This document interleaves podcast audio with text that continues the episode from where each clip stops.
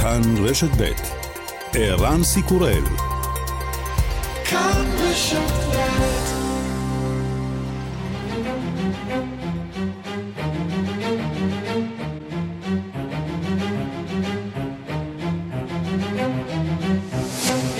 השעה הבינלאומית 27 בדצמבר והיום בעולם. באוקראינה לא פוסקת הלחימה בחזית המזרחית מול הרוסים, גם במהלך חג המולד. בעיר בפלו שבמערב מדינת ניו יורק מנסים עדיין להתאושש מהסופה שגבתה חיים של לפחות 28 בני אדם. רשות ההגירה בסין הודיעה כי החל מ-8 בינואר יאפשרו שוב לתושבי סין להוציא אשרות עבור נסיעה למחוץ למדינה. טיוואן הודיעה על הארכת השירות הצבאי לגברים לשנה בשל המתיחות עם סין, והשבוע מציינים ברחבי העולם 45 שנה למותו של צ'רלי צ'פלין, גדול אומני הקולנוע והקומדיה. השעה הבינלאומית בצוות אביגל בשור והדס סיוון, הטכנאים רומן סורקין ושמעון דוקרקר, אני רנסי קורל, אנחנו מתחילים.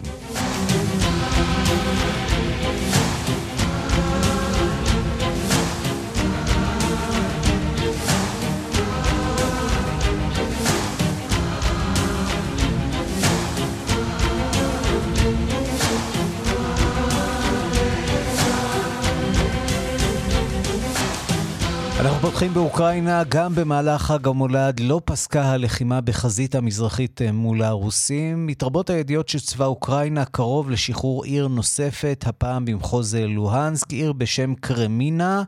אה, אבל הלחימה שם עדיין אה, עזה. אם הרוסים יאבדו את העיר הזאת, הרי שבעצם אה, ייפרץ קו ההגנה שלהם בכל אזור לוהנסק, על תמונת הקרבות שם, וגם על האירופים שנותנים לאוקראינה גיבוי גם בימי החורף הקרים. שליחנו לאירופה דוב גילר, שלום דובי. שלום צהריים טובים, אחרי שחרור חרסון לפני חודש וחצי, הכוחות האוקראינים אפשר שמתקרבים להישג משמעותי נוסף. שחרור קרמינה, עיר הרבה יותר קטנה אבל משמעותית במחוז לוהנסק במזרח המדינה, היא עיר קטנה שנכבשה בידי הרוסים בחודש אפריל, כרגע ניטשים סביבה קרבות עזים בין הצבאות האוקראיני והרוסי.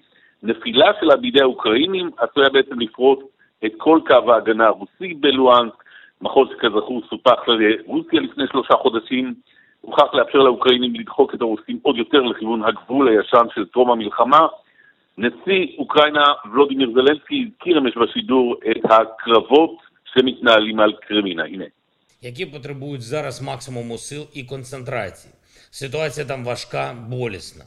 Окупанти витрачають усі доступні їм ресурси, а це значні ресурси, щоб вичувати хоча б якийсь... אומר זלנסקי, בחמוד, קרמינה ואזורים אחרים בנודבס צריכים כוח וריכוז מרביים עכשיו, אה, המצב שם קשה, כואב, הכובשים מוציאים את כל המשאבים שעומדים לרשותם כדי לדחות התקדמות כלשהי, כך אומר זלנסקי, וכאן נזכר שוב היעד שהעמיד נשיא אוקראינה לצבא שלו, אה, רבים חושבים שיעד הזה אינו ריאלי, לשחרר את כל אדמות אוקראינה, לגרש את הכובש הרוסי מעבר לגבול, החוצה גם מחצי האי קרים.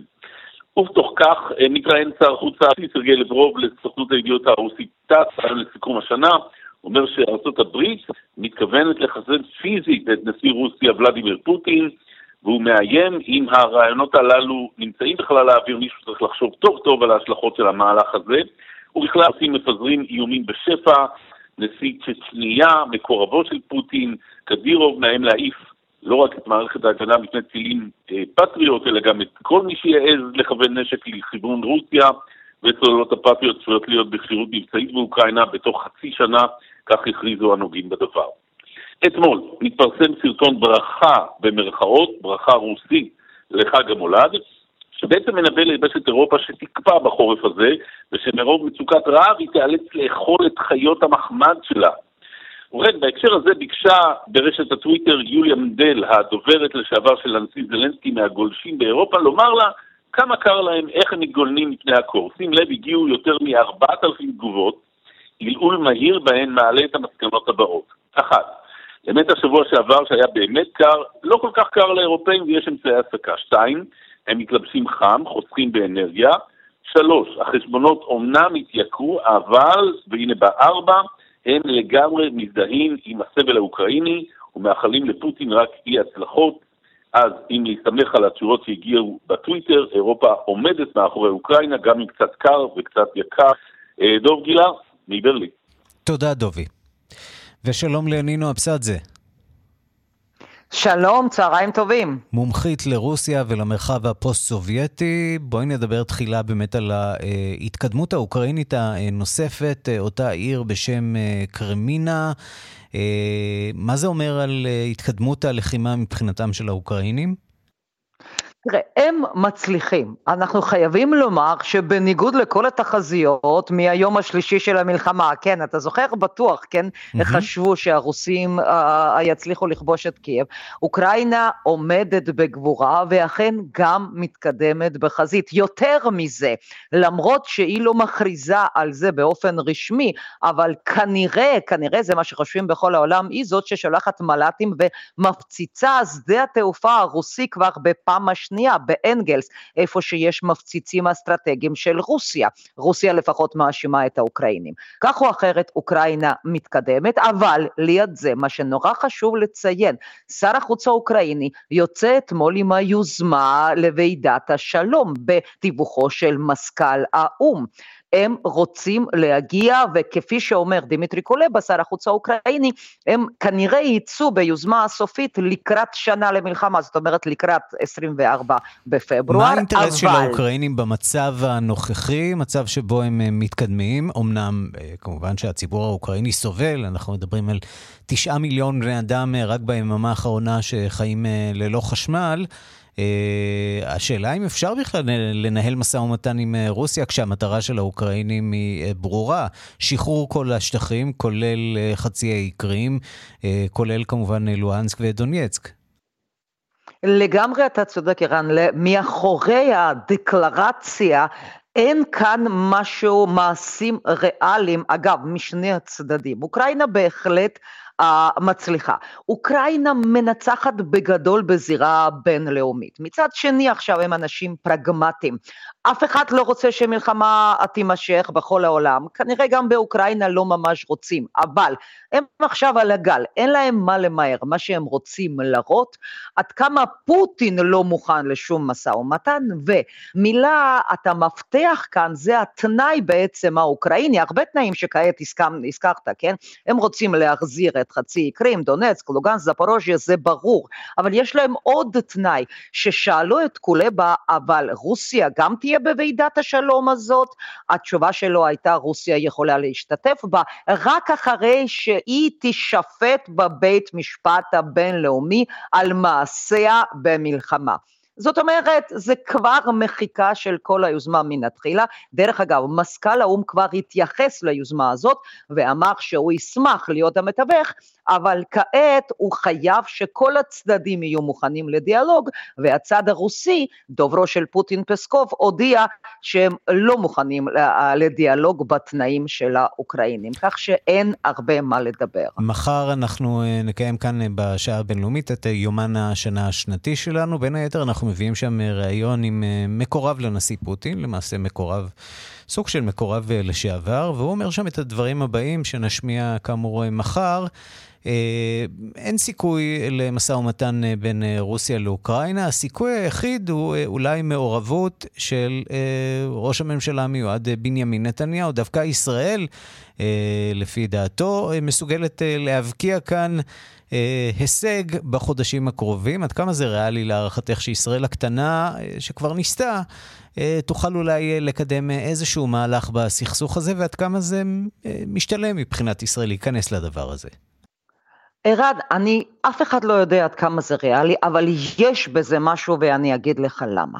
מכיוון שהמלחמה הזאת זו לא מלחמה בין רוסיה לאוקראינה, זו מלחמה בין רוסיה למערב הקולקטיבי, בעצם בין רוסיה לאמריקה שמתנהלת בשטח האוקראיני. ואם יש מדינה יחידה בעולם שמצד אחד היא חלק מהמערב הקולקטיבי, מצד שני מי שנמצא ברחוב בלפור יכול באותה מידה והצלחה להרים טלפון תוך חמש דקות גם לוושינגטון, לוושינגטון וגם למוסקבה ויענו לו בשני המקומות הללו. מכיוון שמדינת ישראל ונתניהו בכל הקדנציות שלו, בניגוד לכל המערב הקולקטיבי, המשיך לדבר עם מוסקבה בגובה העיניים. זאת אומרת, אנחנו לא אמרנו להם, נו נו נו, למשל, למה, כמו שביידן אמר לפוטין, מיד צריך לשחרר את נבלני, או נו נו נו, מה עשיתם בסולסברי. אנחנו דיברנו בגובה העיניים, זה היה קל לעשות, לפני המלחמה. בזמן המלחמה ברור שחייבים להיות בצד הטוב של המפה, אבל גם ברור שישראל זאת מדינה שרוסיה לא שוכחת שעד עכשיו לא תמיד היינו חלק מאותה מקהלה שניסתה לחנך אותה. כך שאולי תיאורטית, כמה שזה נשמע פנטזיה, זה עדיין אפשרי. טוב, בואי נקווה שכולנו מקווים שלראש הממשלה המיועד נתניהו תהיה הבקעה כזאת והצלחה אולי לעצור קצת את uh, uh, מחיר הדמים שם, את הדימום של הסכסוך הבינלאומי הזה. לא צריך לפנות על זה, אבל uh, לקוות תמיד אפשר. לסיום, אני רוצה לשאול אותך על מתקפת הציוצים של דמיטרי מדוודב, מי שהיה נשיא רוסיה, היום ראש המועצה לביטחון לאומי, אם אינני טועה, והוא פותח אתמול בסדרה של ציוצים ביזארית, אין דרך אחרת לתאר את זה. הוא כמובן מדבר על הרעב הגדול שהמערב עומד בפתחו, על האתגרים הקשים שיעמדו בפני המערב, מכנה את מדינות המערב בשמות. מה קורה כאן? זה לכאורה הנשיא שחשבנו שהוא עוד יחסית הגורם הטיפה יותר מתון בתוך הצמרת הפוליטית של רוסיה, וכבר מזמן לא, נכון? זה מזמן לא, זה ביזארי, זה פשוט הזוי כל מה שאנחנו קוראים. מה שכן, מדוודב מצטיין בהתבטאויות מסוג זה כבר מתחילת המלחמה. הוא נהיה ממש מיליטנטי, עוד פעם בצורה דקלרטיבית, לא שהוא מחליט כעת, למרות שהוא עדיין מקורב ועדיין יש לו תפקידים, ואתה צודק, זה בכל זאת נשיא לשעבר, נשיא שחשבנו שהוא הרבה יותר פרו-מערבי ממה שפוטין עצמו.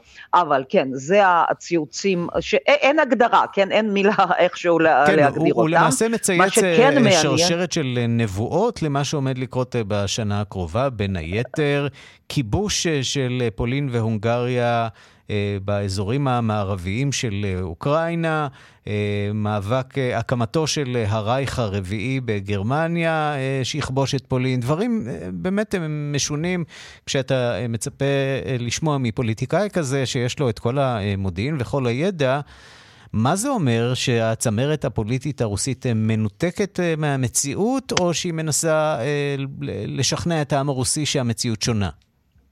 אה, אה, לגבי המנותקת אני לא חושבת, לגבי לשכנע את העם הרוסי זה בהחלט הם חייבים, מכיוון שאין ברוסיה אותה מוטיבציה כמו שהיה לצבא האדום במלחמת העולם השנייה, כן? זה בטוח לא היה, ואם אני כבר הזכרתי את הצבא האדום, חשוב לציין שבאוקראינה הרי מחליפים שמות של הרחובות, והנה אתמול התפרסם ששם של גנרל פמפילוב, אותו גנרל הידוע של צבא האדום, על שמו היה אה, רחוב בעיר איזום, ואוקראינים ששחררו את העיר הזאת אתמול החליטו לשנות שם לשמה של גולדה מאיר, ראש ממשלת hmm. ישראל, אז זה ממש ידיעה מלפני כמה שעות. ואפרופו לגבי הציוצים, לא, הפעם זה רעיון מאוד מעניין של שר החוץ הרוסי לברוב, שהולך להתפרסם כנראה בדקות הקרובות, שהוא נתן לכמה כלי תקשורת גם במערב וגם ברוסיה, ושם הוא אומר דבר הבא, הוא אומר שאם מישהו בהחלט מתכוון, ולפי דעתו, אמריקאים מבחינתו מתכוונים לחסל את פוטין. להוריד ראש המשטר, זה הביטוי שהוא משתמש בו, וכמובן שהוא אומר שזה בלתי אפשרי, וכמובן יהיו לזה תוצאות, אבל לא פחות מזה שאמריקאים רוצים לחסל את נשיא רוסיה, זה מה שאומר שר החוץ לברוב בריאיון שהולך להתפרסם כנראה אוטוטו. נינו אבסדזה, מומחית אה, לרוסיה ולמרחב הפוסט-סובייטי, חברת אה, כנסת לשעבר, תודה רבה לך על הדברים. תודה רבה. הש...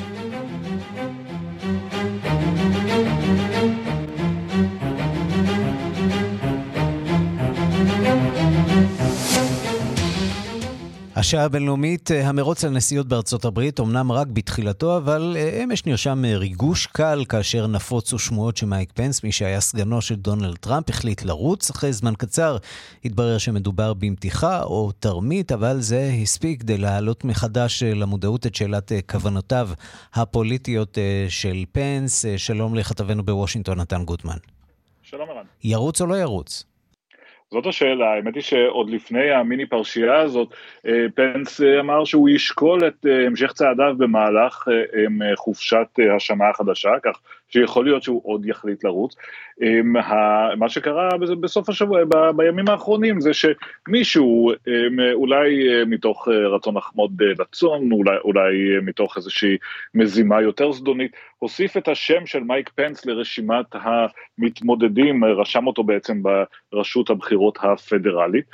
ברגע שזה התברר כמובן שזה חרך את הרשתות, כי הייתה אה, תחושה שהנה המרוץ הרפובליקני נפתח, הדובר של מייק פנס הבהיר שזה לא הוא, הוא בכלל קורא לעצמו מייקל ולא מייק, זה לא הוא, זה מישהו שהתחזה אליו, אבל עצם העובדה שזה מעורר כל כך הרבה עניין, מראה את הצמאון שיש בתוך המפלגה הרפובליקנית לפתוח את המרוץ, כלומר להגיע למצב שבו יש עוד אנשים, כי אנחנו יודעים שדונלד טראמפ רץ, אנחנו יודעים שבסקרים הוא המועמד המועדף על רוב הרפובליקנים עכשיו, אבל יש גם סקרים למשל שמראים שרון דה סנטיס אה, אה, מועדף על ידי אחדים, יש ציפייה שאם מייק פנס, האיש שעדיין נמצא כל הזמן על הגדר, מצד אחד מבקר את אה, טראמפ אה, בגלל אירועי השישה בינואר, מצד שני לא באמת יוצא נגדו באופן מלא, יש ציפייה שמייק פנס יכול להיות זה ש...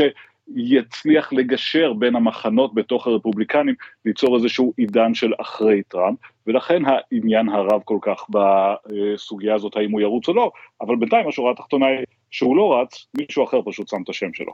בוא נעבור מכאן אה, לסערה שמסעירה את אה, אמריקה, סערה פעם לא פוליטית, אה, בעיר בפלו שבמערב מדינת ניו יורק עדיין מנסים להתאושש מהסופה הארקטית, שגבתה את חייהם של לפחות 28 בני אדם באזור הזה. הסופה אמנם כבר דועכת, ורוב חלקי ארצות הברית חזרו לשגרה, אבל בבפלו יימשכו עבודות החילוץ עוד זמן רב.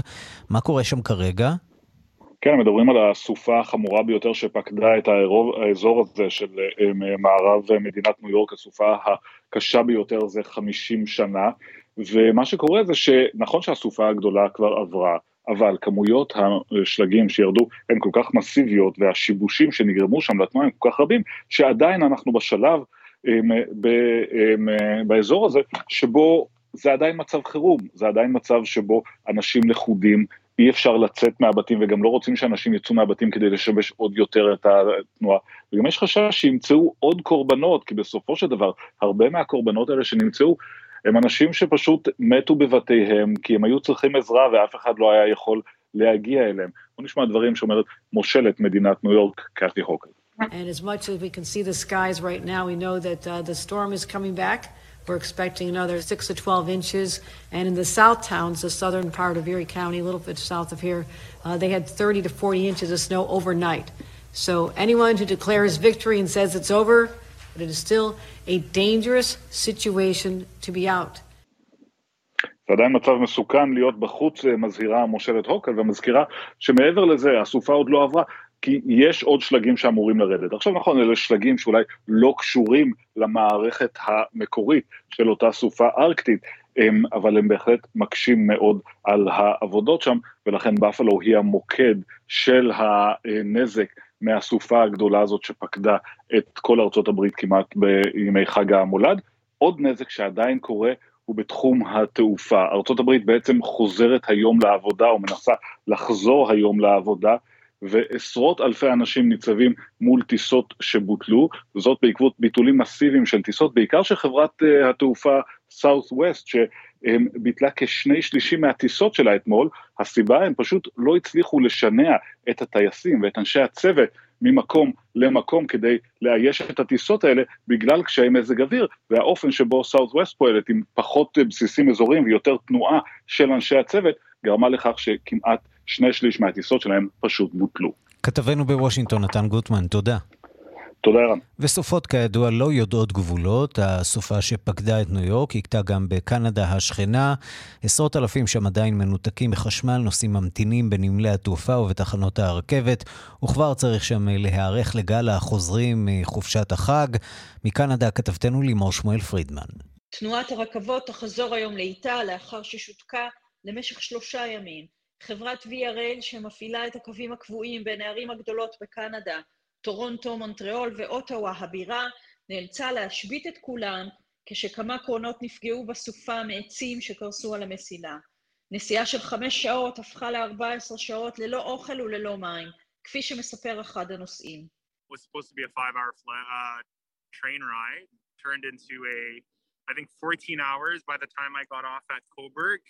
בקוויבק ובניו ברונסוויק עשרות אלפים מנותקים מחשמל זה היום הרביעי, בעיקר בגלל כבישים חסומים המקשים על הצוותים להגיע ולתקן. It is easily one of the biggest uh, outages province-wide that we've had in the, in the last 25 years. זו הפסקת החשמל הגדולה שהייתה לנו איזה 25 שנים, אמר נציג חברת החשמל בניו ברונסוויק. נמל התעופה הגדול בקנדה, פירסון בטורונטו, עמוס לעייפה. עשרות אלפי טיסות שבוטלו הותירו רבים בחוסר אונים, ועדיין ללא טיסות חלופיות. לכך נוסף ניסיון ההתאוששות מסופת שלג שתקפה את מערב המדינה עוד קודם לכן, וגרמה לשיבושים בנמל התעופה של ונקובר, שבינתיים חזר ל-80% מהפעילות. והלחץ לחזור לשגרה גובר כי בעוד ימים ספורים יחלו החוזרים מחופשת החג למלא את נמלי התעופה. מקנדה לימור שמואל פרידמן. אנחנו עכשיו אה, לסין, סין וטיוואן, לאחר שהודיעה על ביטול חובת הבידוד לנכנסים לסין. לפני שעה קלה רשות ההגירה בסין הודיעה שהחל מ-8 בינואר אה, הם גם יאפשרו שוב לתושבי סין להוציא אה, אשרות עבור נסיעה אל מחוץ למדינה.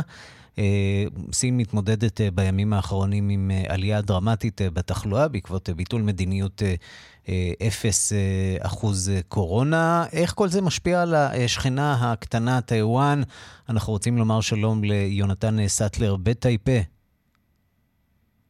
שלום ערן. אז סין חולה, חולה מאוד. אה, טיוואן יש לה מדיניות אה, בריאות נפרדת משל עצמה.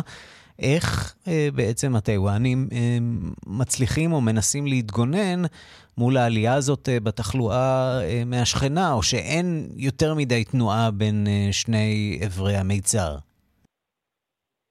אז יש כמה אירועים שלדעתי הם די מפתיעים. האחד הוא שבתחילת השבוע, בדיוק הפוך ממה ששאלת, בדיוק נפתחו אה, המעברים בין אה, האיים המאוד מאוד קרובים לשיאמן, שזה המיינלנד סין, לאיים הטיוואנים. זאת אומרת, חודשה אחרי שלוש שנים התנועה בין הערים, בין האיים הטיוואנים הקרובים מאוד לסין היבשתית. ואיתה חודשה תנועת הווירוסים, אני מניח. לא כי זה, זה, התנועה עצמה מוגבלת לתושבים או לסינים שיש להם אשרות להיכנס לאיים האלה, אז זה לא מספרים גבוהים, אבל עקרונית חודשה התנועה לראשונה, התנועה הישירה בין סין לטיוואן. אה, במקביל, היום הייתה אה, ישיבה אה, חשובה בעניין הזה, והוחלט שאין, שלא לא להחליט עדיין. זאת אומרת, טיוואן לא נוקטת שום אמצעים חריגים, למרות שבדיוק כמו שאמרת, יש חרדה מאוד גדולה בכל המדינות השכנות, בייחוד ממקומות כמו הונג קונג ומקאו, כי הם יודעים שברגע שיפתחו השערים ב-8 לינואר, מערכות הבריאות שם ככל הנראה יקרסו. עכשיו, טיוואן הייתה סוג של אה, סיפור הצלחה אה, בהתמודדות מול הקורונה. מה רמת התחלואה והתמותה שם לאורך שלוש השנים האחרונות? היסטוריה ישנה, ואני חייב להגיד, זו היסטוריה ישנה. מיתוס, לא, אתה אומר. זה לא בכותרות. זה עובר פה את אותו תהליך שהעולם המערבי עבר לפני שנה בערך. חזרה לשגרה, אה, בתחילת החודש הורידו את חובת המסכות אה, בחוץ, שזו התקדמות משמעותית, עד עכשיו כולם לבשו מסכות בכל מקום, עכשיו הורידו את החובה.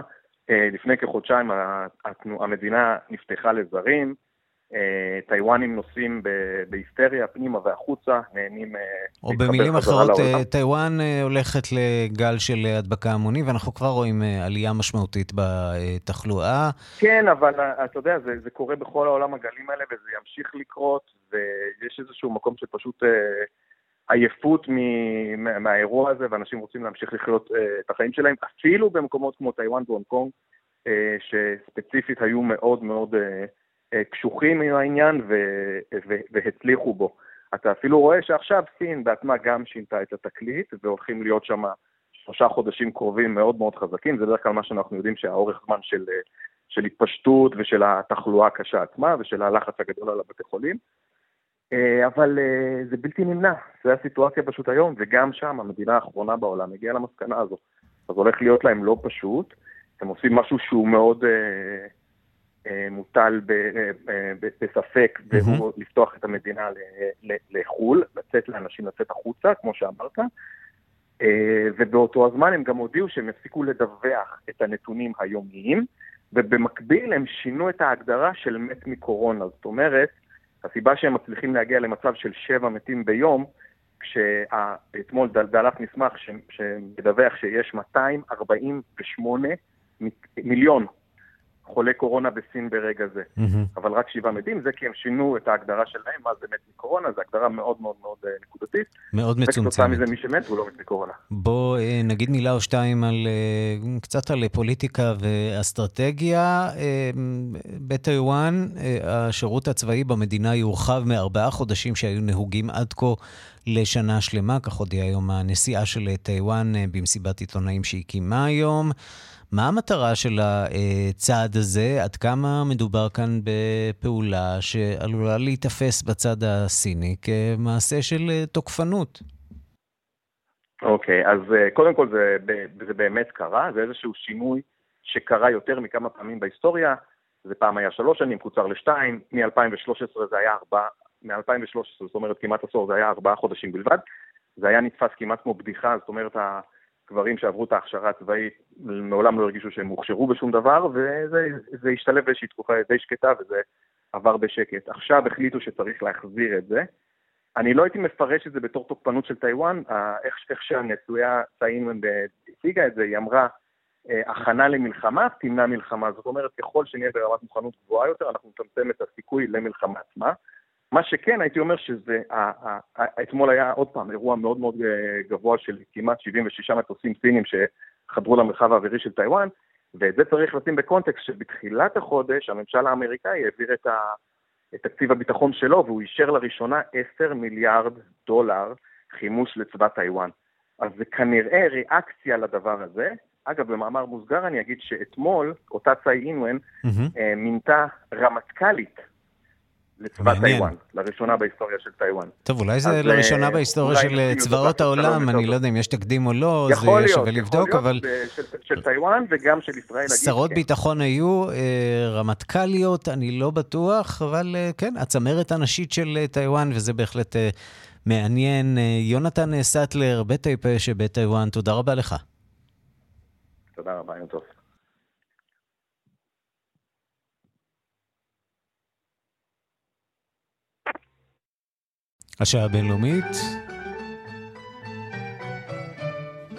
ليلة عيد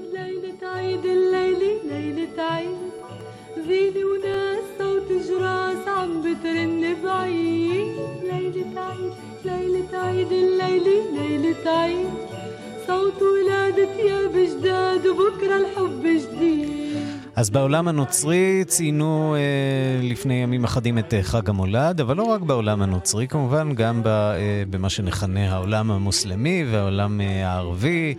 אה, שלום לדוקטור מיכל יערי, מומחית אה, למדינות המפרץ אה, הערביות אה, מאוניברסיטת אה, בן גוריון והאוניברסיטה הפתוחה. ערן. השנה גם בסעודיה. את סעודיה שאנחנו מכירים אותה כמדינה קנאית מוסלמית. מה קרה שם?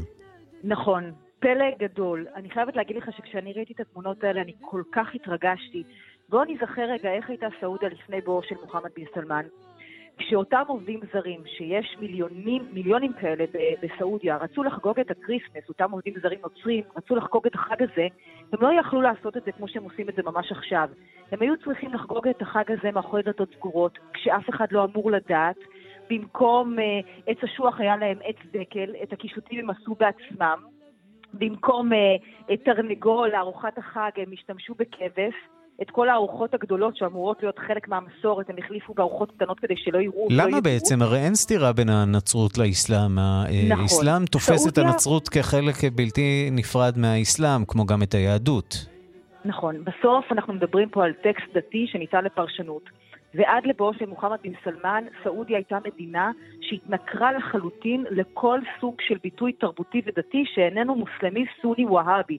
זאת אומרת שכל אדם מאמין שאיננו משתייך לזרם הזה לא היה יכול לבצע את הטקסים הדתיים האלה באופן פומבי, ורק כשמגיע מוחמד בן סלמן ומכריז קבל עם ועולם, אני עכשיו הולך להפוך את סעודיה למדינה שפתוחה לכל הדתות, אני רוצה להוכיח לכם שיש דבר כזה אסלאם מתון, ואני במדינה שלי איישם את האסלאם המתון הזה, ובעצם מאותו רגע ואילך אנחנו רואים שורה של טקסים או חגים שאינם מוסלמים, שנחגגים בצורה מאוד מפוארת ומרשימה בממלכה. אנחנו מדברים עכשיו על ה Christmas, אבל גם ה Valentine Day נחגג בצורה יפהפייה, אתה יודע, אתה יכול להסתובב ברחובות בריאד או בג'דה או בערים נוספות בסעודיה ולראות את כל המוצרים שמלווים את החג, החל מהלבשה תחתונה בצבעים אדומים וכלה בזרי פרחים שנמכרים בהמוניהם.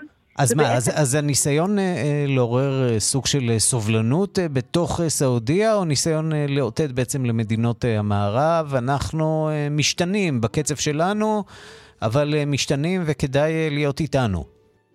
תראה, מהיכרותנו העמוקה עם מוחמד בן סלמן, אנחנו תמיד יודעים שיש איזשהו אינטרס מאחורי הדבר הזה, והאינטרס כאן הוא למתג מחדש את סעודיה, ובעיקר למתג מחדש את השליט. אז גם אם אתם רואים אותי כרוצח אכזר וצמא דם, כמי שאחראי לרציחתם של עיתונאים ולמלחמה בתימן, תזכרו שאני הובלתי את סעודיה לעתיד, אני הובלתי והוביל את סעודיה לעתיד אחר לגמרי ממה שהיה לה פעם. עכשיו, זה משחק לשני הכיוונים, זה גם פונה לקהל הפנימי, שמאוד מאוד רוצה לחגוג את החגים האלה, בדיוק כמו שבישראל היהודית חוגגים את החגים האלה. בסוף אנחנו חיים בעולם גלובלי, והחבר'ה הצעירים שהם הנתח הגדול ביותר באוכלוסייה הסעודית חיים את התרבויות האלה שנמצאות מעבר למדינה שלהם, ורוצים את זה גם אצלם בבית. ובעובדה שעכשיו סעודיה עושה את זה ומאפשרת את זה, העובדה הזאת מקנה הרבה מאוד נקודות זכות למוחמד בן סלמן. שנית, כמו שהזכרת, זה בוודאי מאותת גם למערב. הנה תראו, אותה מדינה שמרנית, אולטרה קיצונית, שבעצם הפכה להיות בית המדרש של טרור אסלאמי קיצוני, אותה מדינה משנה את פניה מקצה לקצה ומראה סובלנות, מראה פתיחות לדתות אחרות, ומכאן בעצם הציפייה שאולי גם היחס כלפי מוחמד בן סלמן ישתנה במערב, ואני חושבת שהוא מצליח אה, להשיג את המטרות שלו לפחות בחלקן. דוקטור מיכל יערי, מומחית אה, למדינות המפרץ הערביות אה, מאוניברסיטת בן גוריון והאוניברסיטה הפתוחה, תודה רבה לך על הדברים. תודה לך, ערן.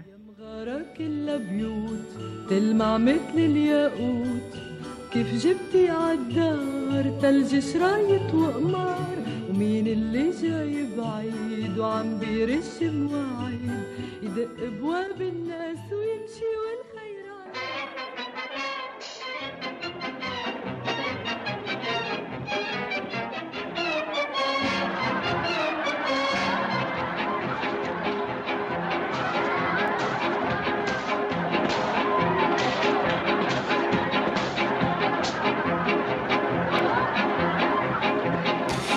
כן, השבוע מציינים ברחבי העולם 45 שנה למותו של צ'רלי צ'פלין, צ'ארל ספנסר צ'פלין, גדול אומני הקולנוע והקומדיה. ואיתנו נמצא יונתן גת, מרצה באוניברסיטת תל אביב, וגם מרצה ברחבי הארץ על גיבורי תרבות. שלום, יונתן. שלום, ערן. חתיכת כן. גיבור הבאת לנו היום.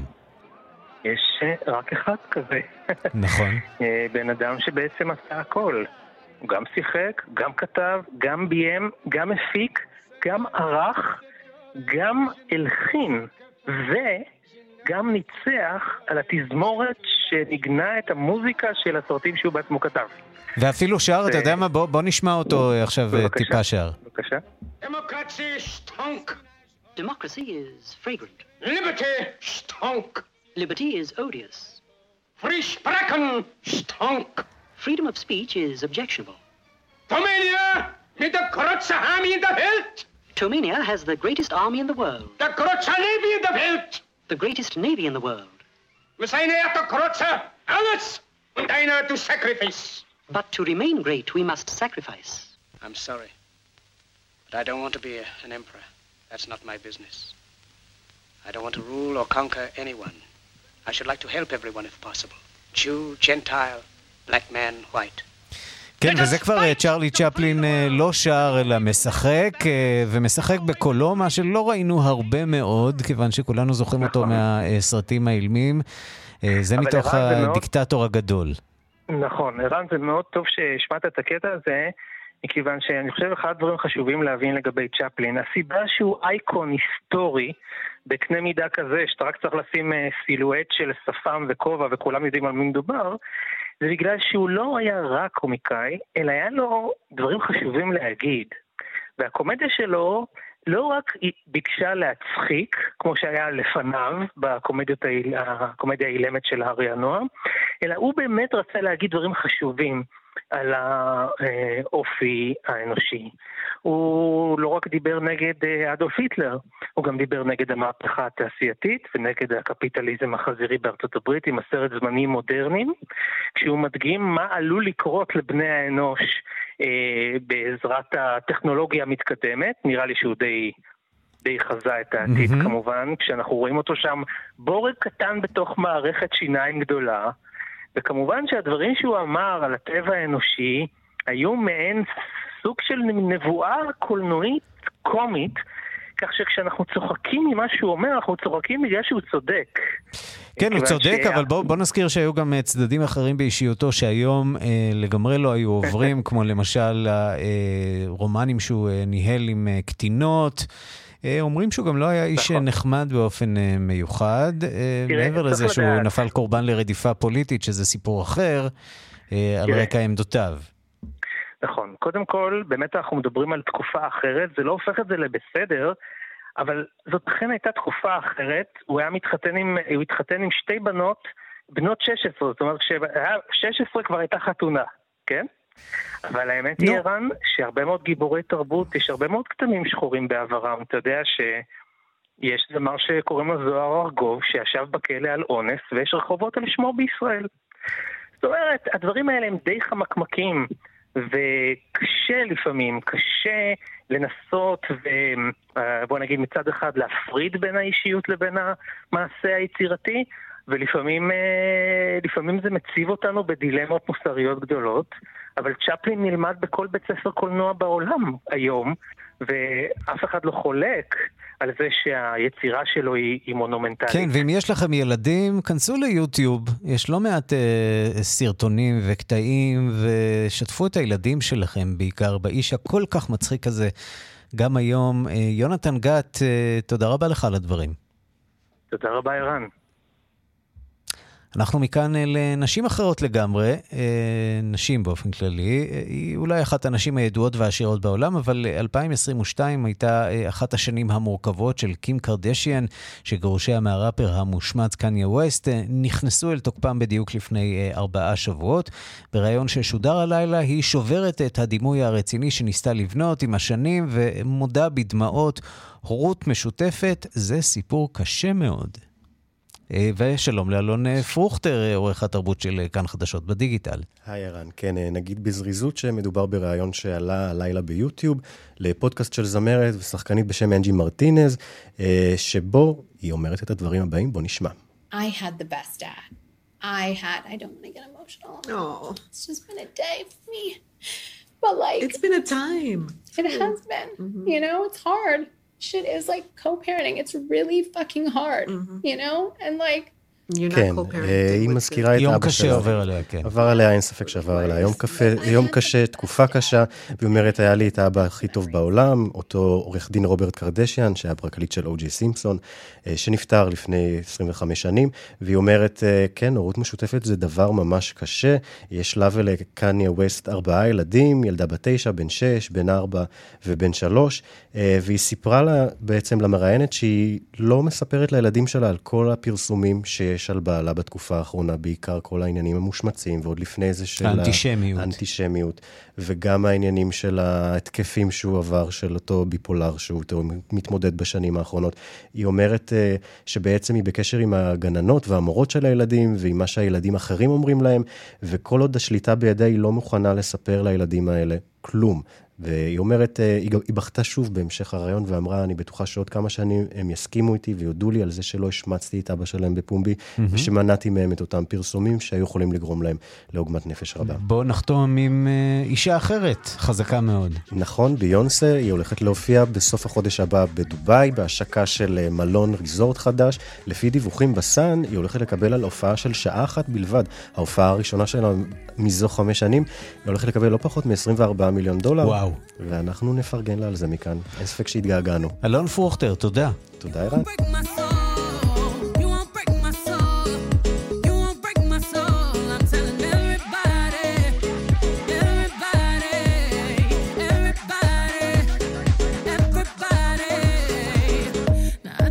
השעה הבינלאומית אה, בצוות אביגל בשור והדס סיוון, הטכנאים רומן סורקין, לריסה בלטר כץ ושמעון דוקרקר. אני ערן סיקורל. מחר יומן השנה בין השעה 2 ל-4.